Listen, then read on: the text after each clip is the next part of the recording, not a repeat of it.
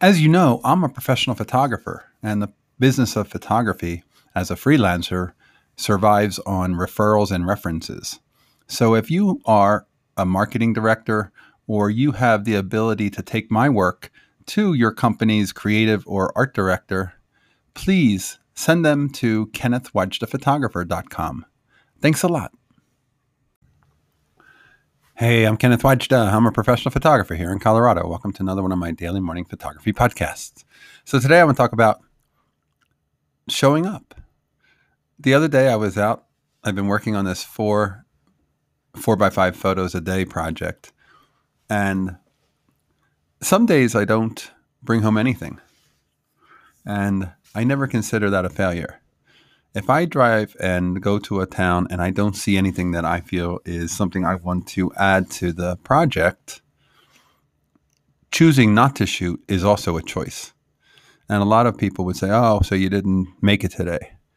And I consider that a win.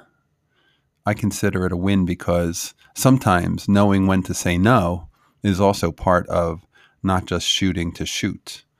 And I thought a lot about that, how if I come back without four, do I break the record? Do I break the streak I was on? Oh, I had four, but now I don't. It doesn't make it a failure unless you describe it as one. But I describe it as a win because I came back without having shot something I didn't want to shoot. And as I've talked about before, my way of shooting is I carry a camera with me and I shoot when something strikes me more than I go out to shoot something specific. And if nothing strikes you, you have to honor that.